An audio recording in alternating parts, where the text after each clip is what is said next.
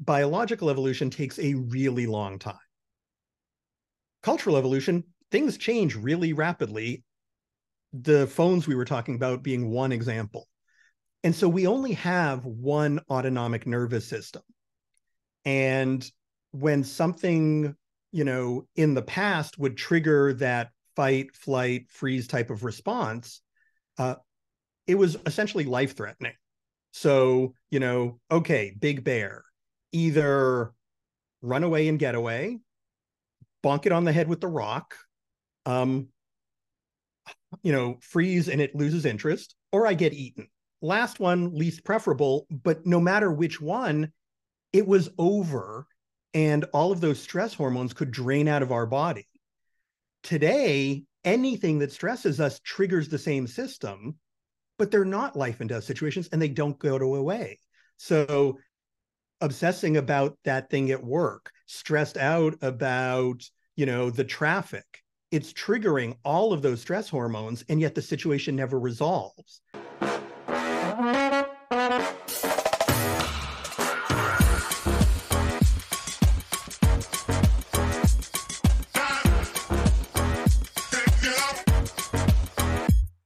Welcome to Out of the Box with Christine.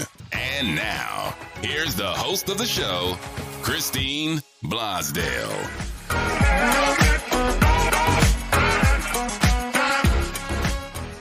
Today's show is brought to you by HowDoICreateAPodcast.com. Want to create your very own podcast to promote you and your business?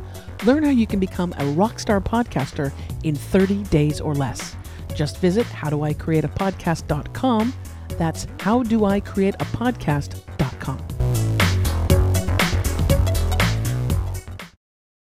Welcome back to Out of the Box with Christine. I am your host, Christine Blosdale, your expert authority business coach, and I help overwhelmed entrepreneurs, solopreneurs. Well, I help them get out of their own way so that they can promote their business and let the world know how amazing they are and all the gifts that they have to share with the world. And today, I'm very excited because my guest is a transformational life coach and speaker, and I am going to be popping the question to him about how we can deal with our limiting beliefs and maybe how we can handle those limiting beliefs when they come up. Do we just let them go by like birds in the sky, or do we live in it and swim in it and just bathe in it all day, all night? So today I'm going to be talking about that and much more with Jonathan Marion, again, a transformational life coach and speaker. And we're going to give the links to his website and all that good stuff. But welcome aboard, Jonathan. Welcome to Out of the Box. Thank you so much, Christine. Pleasure to be here. Absolutely. And may I say, as someone who coaches people on having a podcast and a YouTube channel, you have a very podcastable voice. Thank you so much. Yes, you do. It's a good tone. That's because I listen to a lot of people. Not everybody has a podcasting kind of voice, but if you don't have a podcast, you should have one because you have a really great tone in your voice. But that's also from you being a public speaker, right? Presumably so. Also, I not too long ago resigned from a 20-year academic career. So I was a university professor of cultural anthropology for quite a while, so got very used to speaking in that capacity. Right on. Cultural anthropology. What? I don't even know what that is. What is that? Yeah, so basically the whole field of anthropology is just the study of humans, and cultural anthropology, think about like 20, 30 years ago, you probably, you know, saw in the news or something, someone went and lived on an island and studied, you know, how people lived and why they did the things the way they did.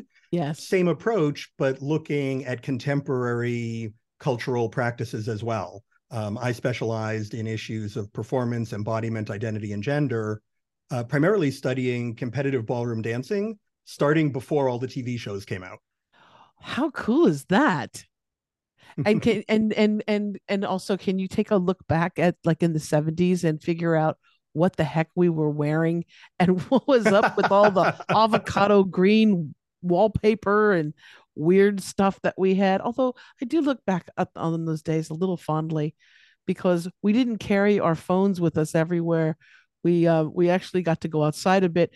And when we had a phone call, it was that long cord that was in the kitchen.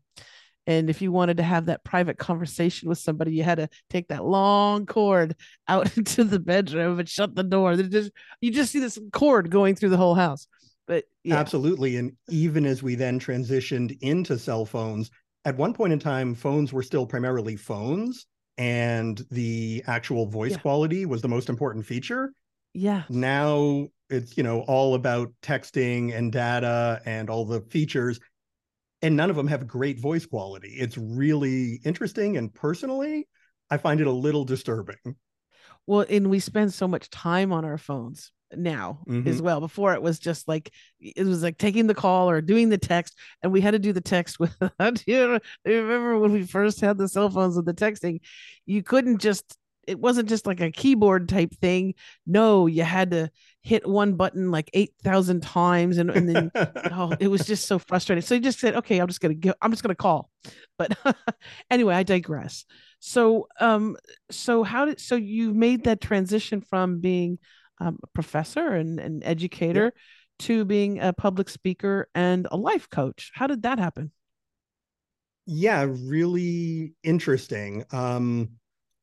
First half of 2019, I was on a research trip down to Brazil, and was staying with a friend of mine in Rio de Janeiro, and sort of was sitting in his living room looking out the window and like, wait a minute, like the room he lets me stay in very generously is smaller than the closet of my house back home in the master suite. But I feel more at home here. What's that about? And the more I thought about it, it was, you know, the people who know me here, they know what I do professionally. They're proud of me. They're proud for me, but they don't care. They love me, Jonathan. And that's the opposite of what academia has become, especially as it starts to follow business metrics. And, you know, it's all about the production. To be an expert, which is what originally professors were, you have to be an expert consumer, not an expert producer. And the more I thought about it, it was, okay, a standard tenure track job, 40% is the research. And I enjoy doing it, and I enjoy academic writing, but I don't love it. I'm good at it. I don't love it.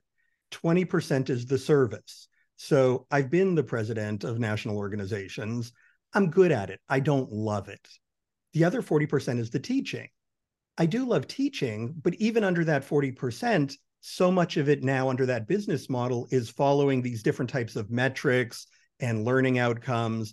And the part I really always loved was those informal conversations with students before class, heading out of class, where they have their own questions that take the class topics, but it's applying it to things that they're aware of or have come across in their own life.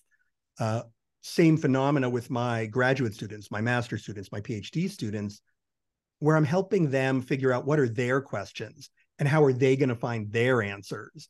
And as they do their research, how do they explain and make sense of what they've seen for other people? And I'm like, wait a minute, helping people ask their own questions and find their own answers, that's coaching. Yeah. So now I can do the part of the job I really want to do. And then something I didn't realize at the time that was really interesting later was as I started training as a coach, you know, on some of the classes, people would be like, this is such a different way of thinking. And I would go, wait a minute, to me, it isn't. What's going on? And I realized that as a cultural anthropologist, when I was doing ethnography, when I was going in and studying different cultural settings, the premise is they're the experts, I'm not. And the whole purpose of my being there is to understand what's going on from an insider's perspective, but with an outsider's objectivity to sort of see how it might fit in ways they don't. Yeah. Well, so I'm doing that same project at the individual level as a coach. I like that. I really like that because it's not even so much that you're like a guru sitting there going, I have all of the answers. Come to me, children. I will tell you what those answers are. You're basically turning it to them and saying that they have those answers, but maybe they just they're not seeing it. They've got the blinders on, maybe, then they're not really just seeing what those answers are. And I think that's a great learning experience as well, when you're able to apply things to yourself. But mm-hmm. sometimes you do need that outside perspective. You do.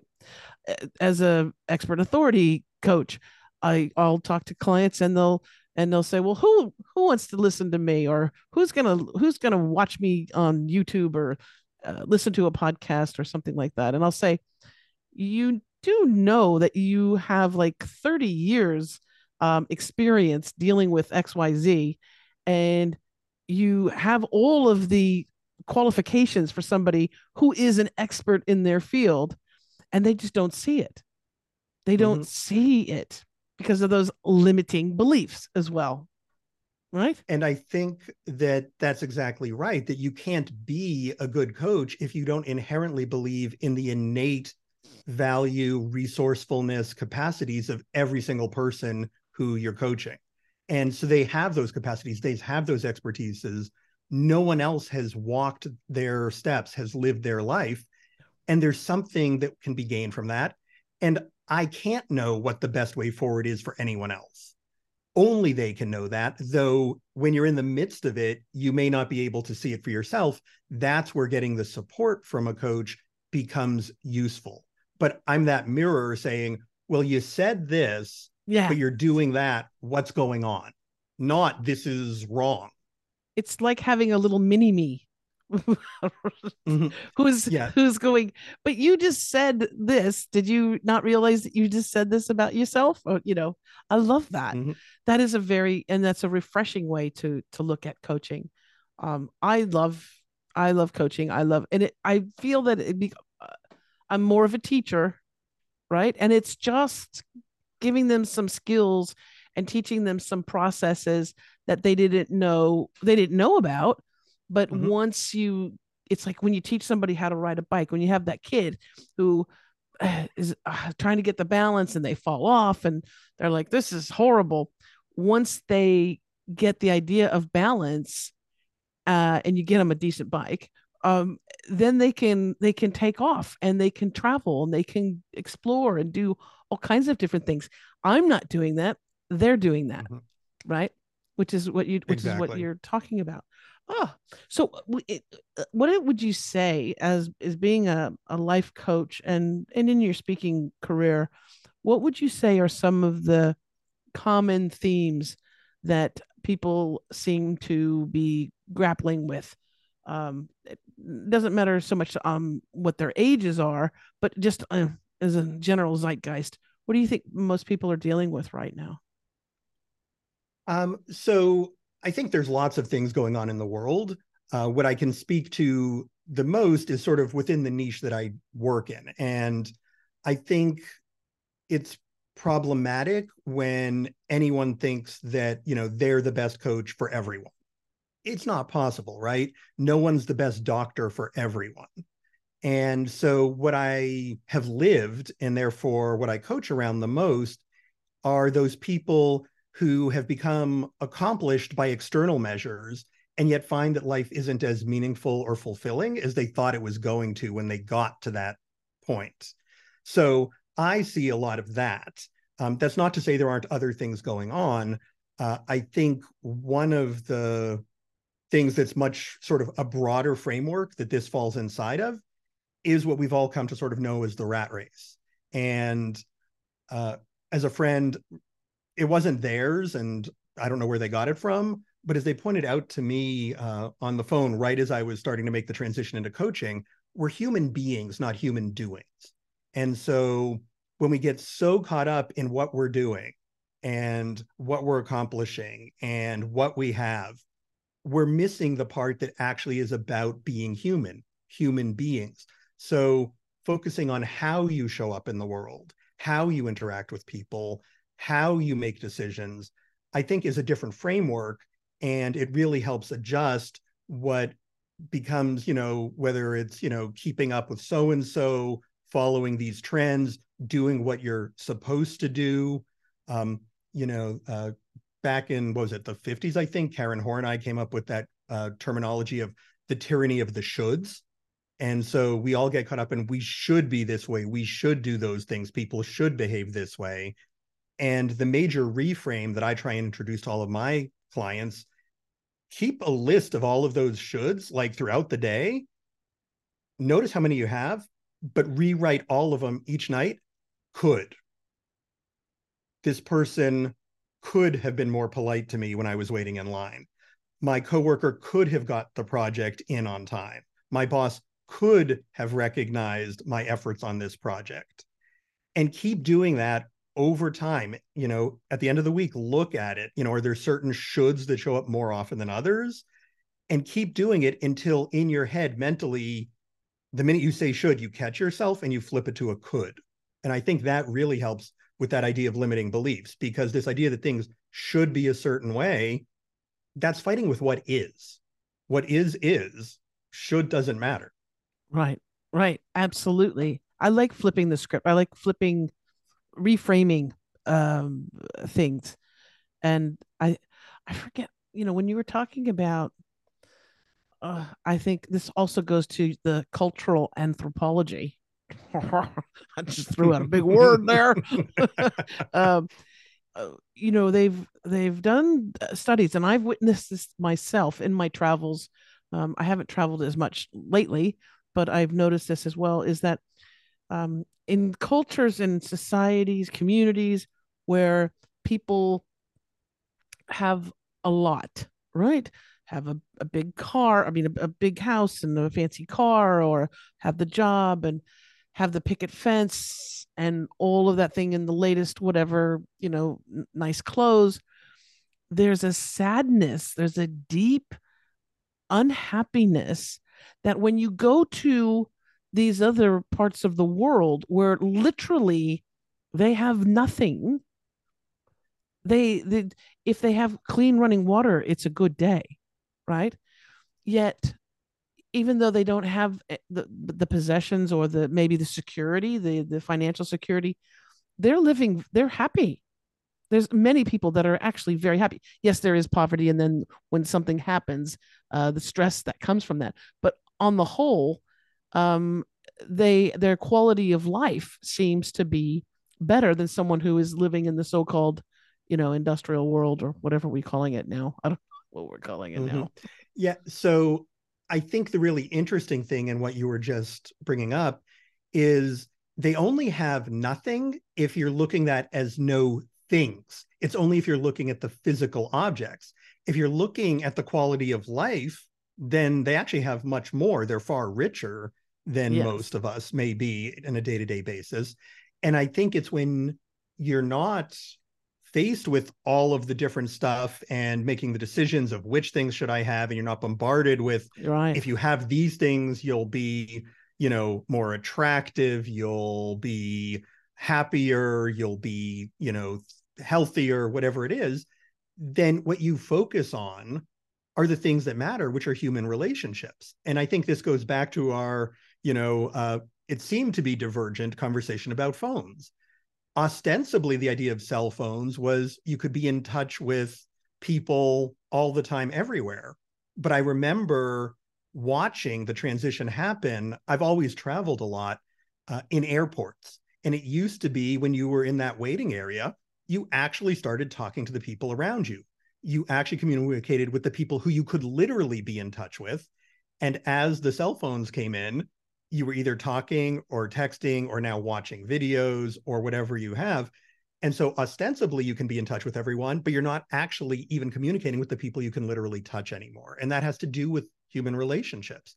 And there's so much research now that shows that it's that sense of isolation and even going beyond loneliness, but lack of support, lack of network, that's what leads to different types of addictions and, you know, self-destructive practices and self-harm. It's that lack of human connection.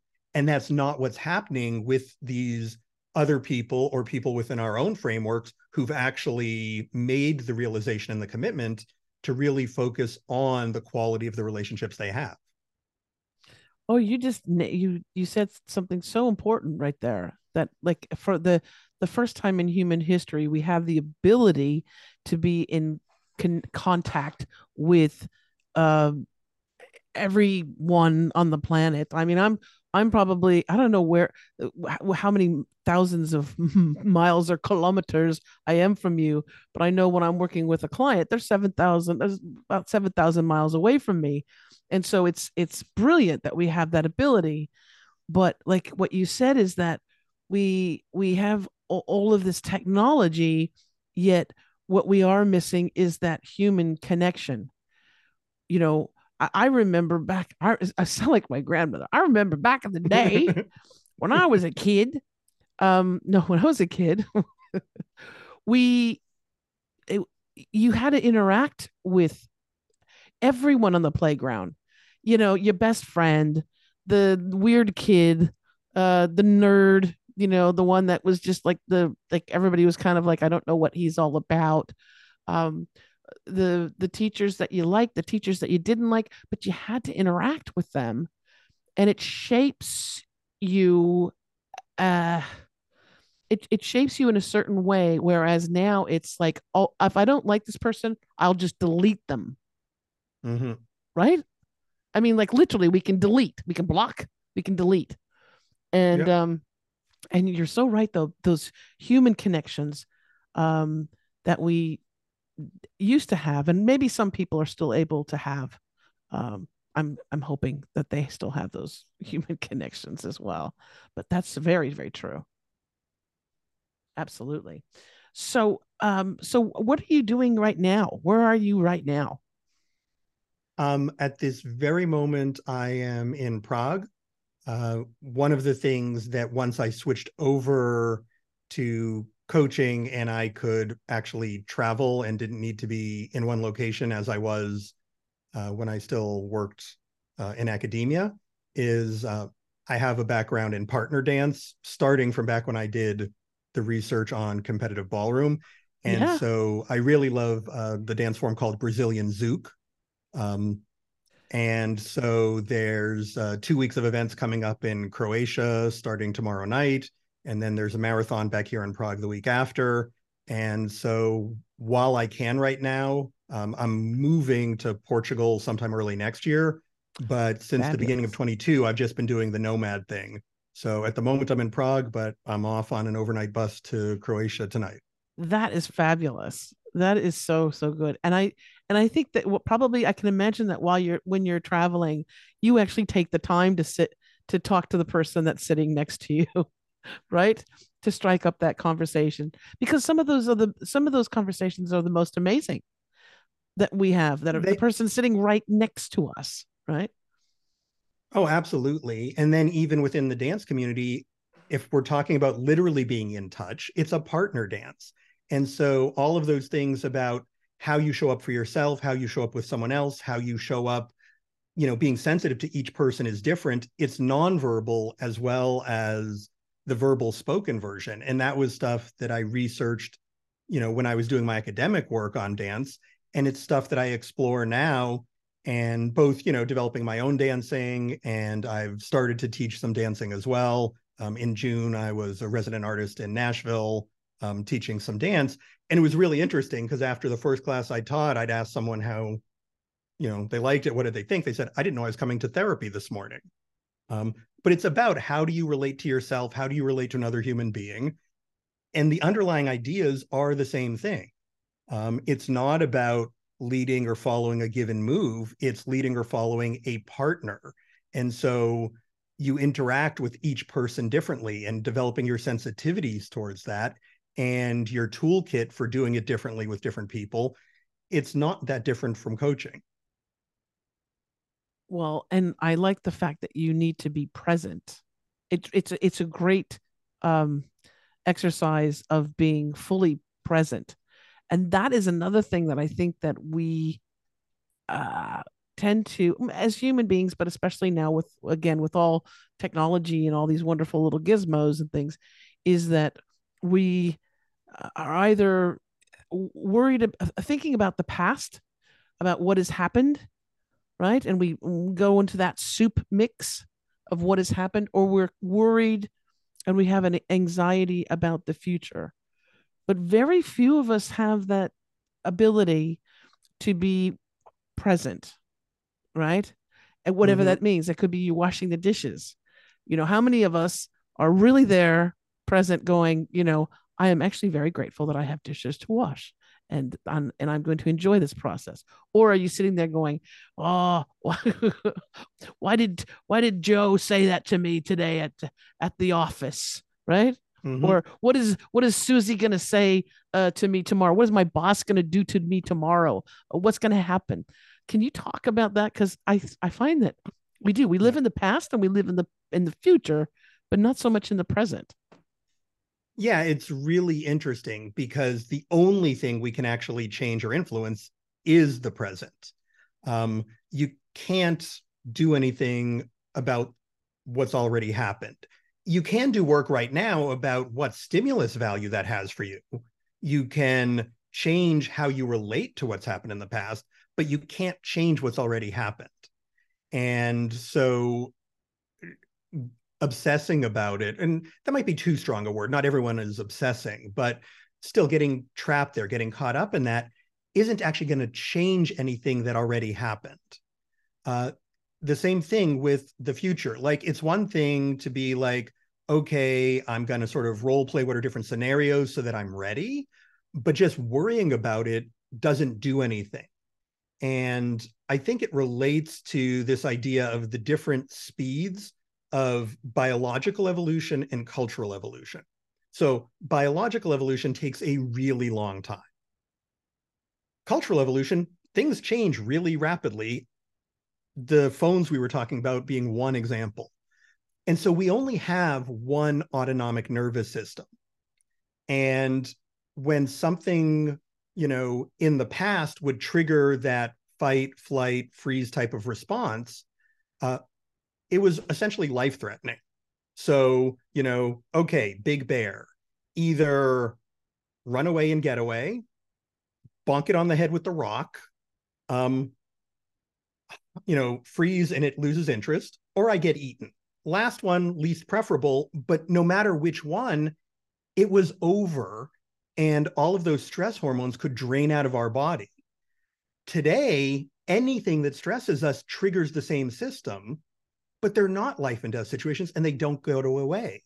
So obsessing about that thing at work, stressed out about, you know, the traffic, it's triggering all of those stress hormones, and yet the situation never resolves. And so I think that's part of why we're so stressed out and why those practices of just being here and now allow those things to go away far less frequently than is just what biologically, you know, we were sort of evolved to accomplish. Well, and that would make sense too, why they've done studies too, like on meditation and certain yogic practices about what happens with the brain waves and because you are at that moment being as much present as fully present as you can, even though like, I'll try, I'll be there and something will happen. Well, I start to think about something from the past, or I'll think about, oh, tomorrow I've got to make sure that I'm doing this. Okay. I got to get up early. And it's like, stop it, stop it. Again, not being too hard on myself, but you know, just having just that it's precious having that presence, isn't it? Yeah. It absolutely is. And as I'm sure you know, when you just tell yourself to stop it on its own, that's never going to stop it. It's like that old adage of pink elephant, like don't think about a pink elephant. Well, what pops into your mind? And so it's, well, how do you then navigate away? And so let's take your example of washing the dishes. I can't tell myself, oh, be present. It's something you do. You can't sort of experience joy by telling yourself that. You need to be in the moment. So if I'm washing the dishes, I can then choose to pay attention to different somatic sensations. So if I'm like, okay, I actually want to pay attention to the wetness of the water and to the temperature of it and to the texture of the actual thing I'm washing versus the texture of something else versus the suds versus the sponge. And so if you bring your focus onto something that's right here and now, that's when that other stuff sort of recedes back because your attention is in the present. Oh, right. And would you say that sort of that, because you mentioned the fight or flight, that, you know, so much of our wanting to be accepted, either if it's in a family situation or in a friend situation or in a societal situation, community, that need to feel accepted and part of the tribe is also something that's hardwired in us. You know, because I'm sure back in the day when the clan kicked you out of the cave, you were really just messed. You were a goner. Basically, like, good luck. You're not going to survive very long. So is it that survival, that like not prehistoric man for survival mode, but is that something that is still embedded in us, that those memories? Yes. And I don't think it's just about embedded from the past. As a species, think about how human babies are born versus any other species. They cannot survive on their own. Part of human evolution has been culture. And what's culture? It's learned, shared patterns of ideas and behaviors. Well, you don't learn in isolation. The speed at which you learn as an infant is astronomical, but it's not enough for you to survive without being taught by others, by, you know, parents, by other caretakers, by the community. And so from early infancy on, we learn, and it's imprinted on us that the only way to survive is by having people around us. And again, young children cannot survive on their own. So I don't disagree, but I don't think we need to go to the past to understand where that sort of wiring, where that, you know, sort of internalization of I must have connections to survive. I must be accepted. If I'm shunned, if I'm excluded, I cannot survive on my own. We're social animals. The whole field of social psychology is predicated on that. Well, also, and they've done studies with baby chimpanzees as well. Like and even if you have all of the things, you have the water, you have the food, you have the water, you have a blanket, you have all this, the necessities of life. But if you don't have that nurture aspect, right? Mm-hmm. If it's not the mother holding the baby chimp, it's a surrogate holding, making that contact. That chimpanzee will not fare very well mentally, emotionally, spiritually. Mm-hmm. So even if you have those things, it's not is the same as having that connection, that bond. Yeah, and we've seen the same thing actually in human infants with not the same types of studies, but it's called skin hunger. And babies that are born and don't have a mother, the ones who are just left, within a hospital setting and don't actually have touch, they wither. There needs to be that human contact. And so that is part of our neurobiology, and, how we take it forward is certainly shaped by whatever cultural framework we grow up in. How do we expect it to be fulfilled? What do we think we're supposed to do to get it? But the need is just built in. Yeah, absolutely. And then how we process, if we do not have that, how we deal with that, right? Mm-hmm. Oh, wow. We got so deep, didn't we, Jonathan? Philosophy 101 with Christine and Jonathan. I love it. I love it. We could sit here and talk about this forever. Well, let's get into the real nitty gritty too, about our, I had mentioned in the beginning talking about those limiting beliefs, and mm-hmm. and for those that are listening, and then for those that are watching on YouTube, I think it's a balancing act. I think that we're not built necessarily to always think really positively and to think that, yes, you can do it, Christine. Yeah, you're 100%. We go in waves, and I think is in general, right? But those limiting beliefs, I believe, can really hold us back in terms of relationships, right? Relationships with family, with friends, with potential love, romantic relationships, in our careers. You know, you might have someone who by all on the outside, it looks like a successful career, but they still have those limiting beliefs so bad that it's really holding them back in a lot of different ways. How do you approach that with clients when you're dealing with some of those limiting beliefs? Do you mirror that? Do you say, "Hey, I've got the same thing," or do you just kind of shine that mirror on them and say, "This is what you just said," or "This is what I've heard you say"? Yeah. So I think that the first part of, you know, being a good coach is taking your ego out of it. So this isn't ever about me. So I have different approaches, but it's always going to be what's going to resonate for that person. It's not, you know, you're going to get the Jonathan version. It's no, you're going to get Jonathan showing up to support you in the way that works for you.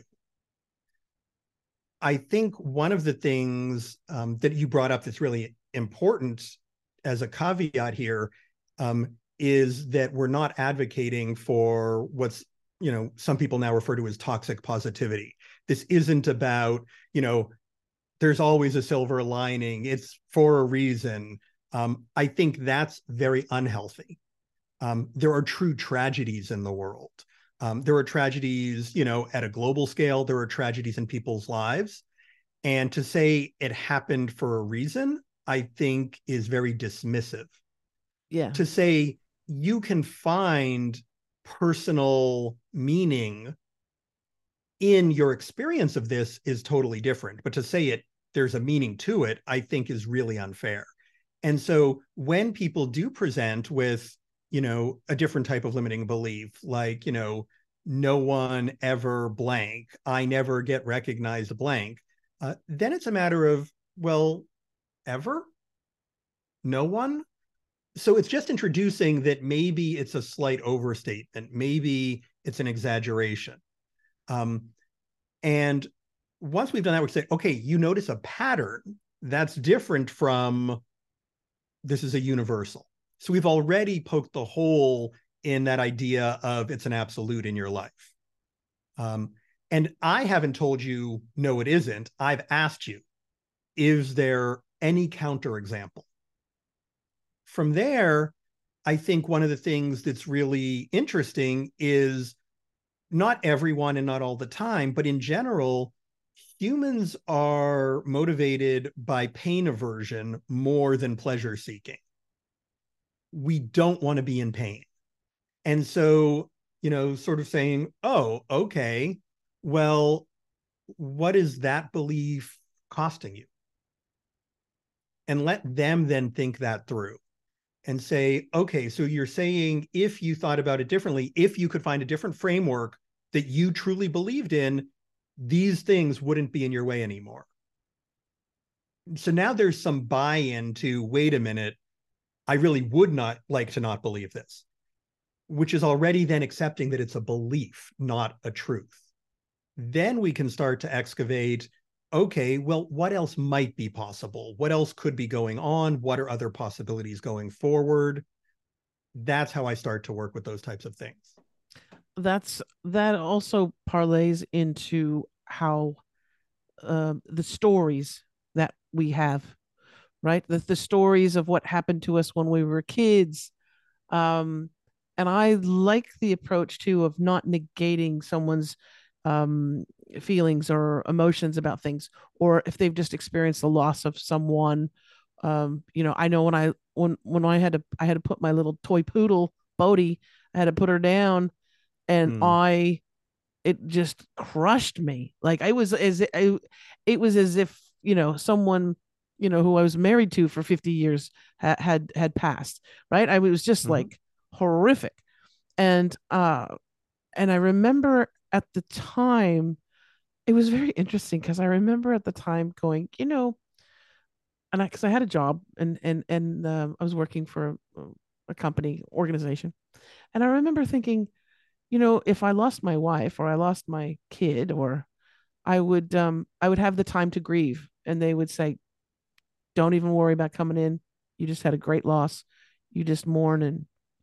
And it was like, I felt like I lost my child and I had to get right back into it. And so while there were people that were compassionate about the situation, I remember just sort of going, this is strange, because we're, you know, it's like, well, that was just a pet, you know, you need to pick yourself up. And where we cannot be the judge for other people. I think having the empathy, because even though you're trying to guide them through something, having the empathy and understanding where they're at or why they have those emotions is really important as a coach, as a counselor, as a therapist, or any of that, just to feel that. And that's appreciated by the person. I'm sure it's appreciated by your clients.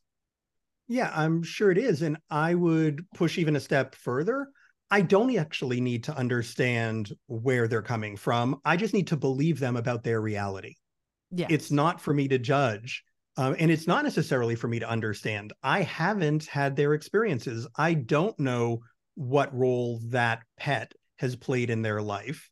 And it's incredibly judgmental for me to say, this is how much grief is the, quote, appropriate amount. And again, it's one of those shoulds, saying it should be this much. It's ridiculous. Yes. There are none of those things. So just taking someone, this is the most painful thing that's happened to you in your life, is the most painful thing that's happened to you, whether it's getting a splinter or having nerve damage. It's not to say that nerve damage wouldn't hurt more if it happened to you, but what's most painful to you right now is what's most painful to you right now. That's the only frame of reference you have. Who am I to tell you anything differently? Yeah. Amen, brother. Amen. Oh my goodness. Jonathan, how can people get in touch with you? Because I know they probably would like to know a little bit more about you, and see what you, if you have some programs or some ways for them to contact you. What's the best way? Yeah, the two ways I would say right now are go to my website, which is stepsalongtheway.global. So just one word, and it's the name of my coaching business. And it goes back to what I said before, that I think it's the steps we all take along the way that sort of make us who we are. And it's doing those with intentionality that gives us the quality of life we want. So stepsalongtheway.global. And again, it's not a .com, because I just want people to know that I work with people everywhere and I travel. And so whether it's for speaking or coaching, we can do it online. I can come to you. You just let me know. Or they can email me. And so it's SATW coaching. So SATW for steps along the way, SATW coaching @gmail.com. And happy to have people connect either way. Beautiful. Absolutely beautiful. I'll make sure that I have your contact information in the show notes. So people, if you're driving or you're running or you're dancing, you're doing the Brazilian, what was it called? Brazilian Zouk, Z-O-U-K. If you're doing the Zouk or a flamenco, whatever, you don't have to worry. You can just check the show notes and check out those links. Jonathan, thank you so much for joining me today. It's been a very enlightening conversation and I enjoyed it immensely. Thank you again for coming on the show. Absolutely. My pleasure, Christine. Thank you for having me on, and hope what I've shared adds some value, and thanks again. Oh, definitely did. And folks, if you've gotten some value out of this and you want to share this information, that's a great thing to do. Don't keep it to yourself. Share the link if it's a Spotify link or Apple Podcasts. I know that those are the two most popular platforms that y'all listen to. So if you want to share a link that way, that's great. But if you want to also see my wonderful guest, Jonathan, you can go to YouTube and check out Out of the Box with Christine there and share the video. It's actually very easy to do. And if you want more information about the show, just go to outoftheboxwithchristine.com. And if you want more information about me and my coaching programs, you can go to christineblosdale.com. Don't worry about spelling any of this. Again, the links will be in the show notes, so you can find everything nice and easy peasy. All right, until next time, as I always say, remember to think outside that damn box.